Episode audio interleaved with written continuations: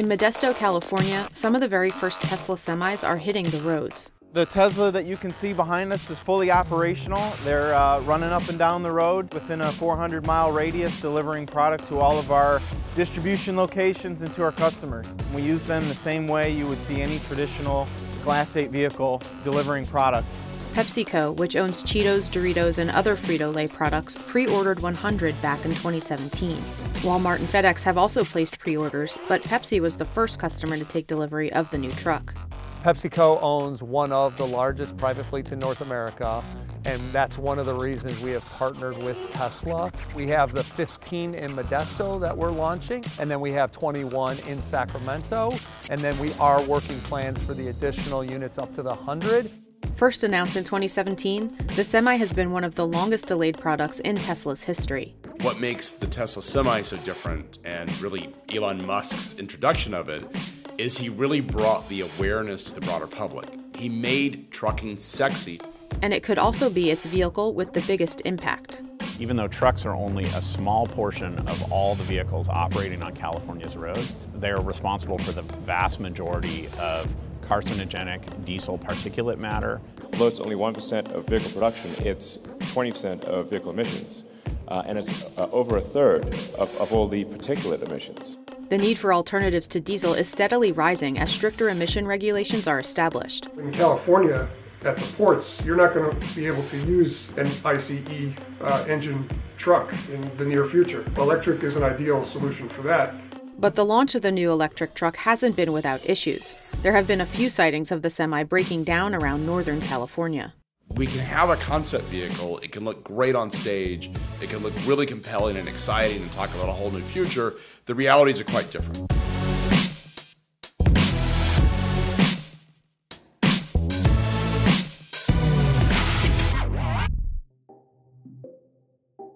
Welcome to the Tesla Semi Truck event. I hope you like what you see. We're confident that this is a product that is better in every way from a feature standpoint, that wins on economics against uh, uh, diesel trucks in a worst case scenario, and that defeats rail um, in a convoy scenario. At the time, Musk said the Semi would go into production in 2019 and made other promises about the truck's capabilities. It really shocked, uh, no pun intended, a lot of the population about a lot of the performance metrics. But delays caused the original timeline to slip. Five years later, the Semi has finally arrived. We're incredibly excited tonight to actually deliver our first production Tesla semi trucks. And uh, yeah, we're looking forward to actually delivering our first production trucks to uh, PepsiCo. Yeah, sorry for the delay. Omitted from the event, though, were details around the economics, million mile guarantee, and autopilot features announced at the original 2017 unveiling. When Elon Musk introduced the Tesla Semi, it was a big deal. It felt like this was a, a revolutionary moment for trucking. Fast forward five years, when they delivered the Tesla Semi to PepsiCo, it was a actually a, a, much different sort of experience. It felt like they were dialing it in. They had promised these things and were going to deliver them, but it just didn't feel like it had the hype that we had a couple of years ago.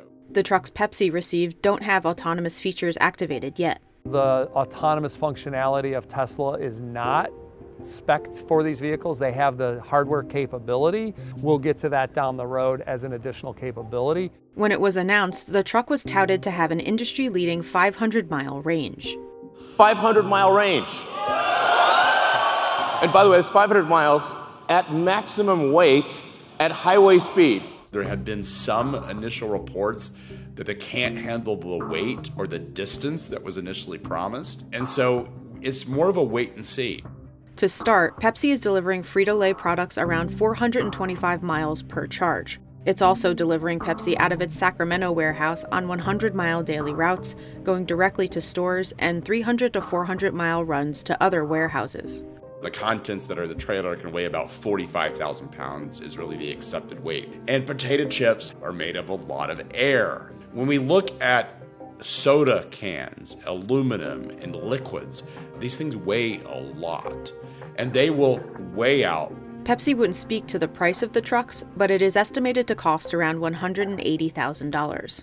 The cost benefit is still a bit of a question mark because I think the, the price new of an electric truck isn't quite settled yet. I think it's safe to assume that it'll be at least double the price of the equivalent diesel model. First generation and early development has additional research funding and all that. That's where the partnership and support comes in. But ongoing, we believe there is a positive economic business case for electrifying the fleet. But experts are predicting that electric trucks will be cheaper to operate over time when you take everything into account, a diesel truck will be 20% more expensive than a, than a Tesla Semi per mile. If you have a predictable uh, charging cost, uh, you can eliminate the expense of fuel and the more volatile pricing that comes along with fuel. The big cost savings that a lot of people are seeing as they transition to EVs is the amount of maintenance is significantly lower than traditional vehicles. Obviously, many fleets are thinking about it from that perspective. That total lifetime cost is, is significantly better. Diesel vehicle storage tanks are cheaper and the fuel's more expensive. Electricity is more affordable, batteries are more expensive. There's always a constant dynamic between those two, right? And so we like to diversify our portfolio of solutions. Starting in 2019, Frito Lay has been transforming its Modesto facility to demonstrate the sustainable benefits of zero and near zero emission technologies. This project has delivered a 91% reduction in greenhouse gas, and we're using this as a showcase to then cascade to our other operations.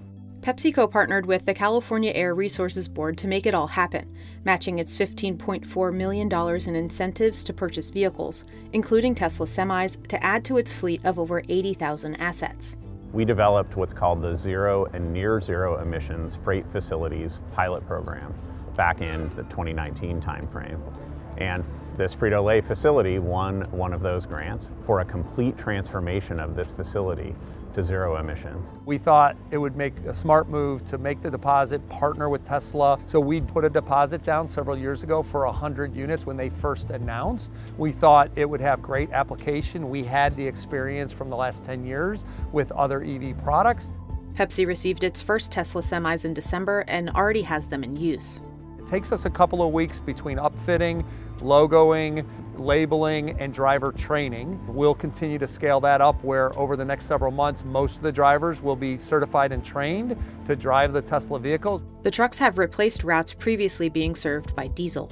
This vehicle right here with a 400 mile range enables the driver to leave from Modesto and return home without stopping and charging anywhere along the route. Our average length of haul for over the road is about 425 miles. So we believe across the entire portfolio at Frito-Lay and beverages that the Tesla semis will meet our delivery needs based on our network. To charge the trucks, Frito-Lay installed four megachargers, Tesla's latest charging technology. What you can see behind me are our four Tesla megachargers. They're capable of charging 750 kilowatts. These trucks here take about an hour to charge which will give us about 400 miles of range. The local utilities, the Tesla infrastructure team, we had to bring additional power into the site. Although Pepsi wouldn't allow us to interview the drivers, O'Connell says feedback has been positive. They like not needing to fuel the vehicles, right? They come in, plug them in, and can leave them, and they like the overall performance. In addition to the Tesla semis, Frito-Lay Modesto is also using electric trucks from BYD and Peterbilt. We have six of these Peterbilt electrified route trucks that are charged on site and used by our sales team to deliver our product to any of our stores in the community here in Modesto. We have several hundred of those vehicles in a, several locations that we've implemented. The company is also using compressed natural gas trucks. This is a fully operational Class 8 CNG vehicle. We have 37 of them in operations here in Modesto. We have the same complement of range that you would see in any diesel tractor. Competition in the electric truck space is heating up. As the Tesla Semi enters service, it comes at a time when several truck manufacturers are embracing the transition to electric and alternative fuels. All the traditional diesel truck manufacturers also have electric truck offerings. So your Freightliners, Kenworths, Peterbilts, Volvos, Macks, uh, International, they all have electric trucks that are out there already. Volvo just recently launched its VNR electric semi, a Class 8 truck with a 565 kilowatt battery capable of up to 275 miles of range. Daimler has announced plans to develop its own heavy duty electric truck, the Mercedes Benz eActros Long Haul, that will have a range of around 310 miles.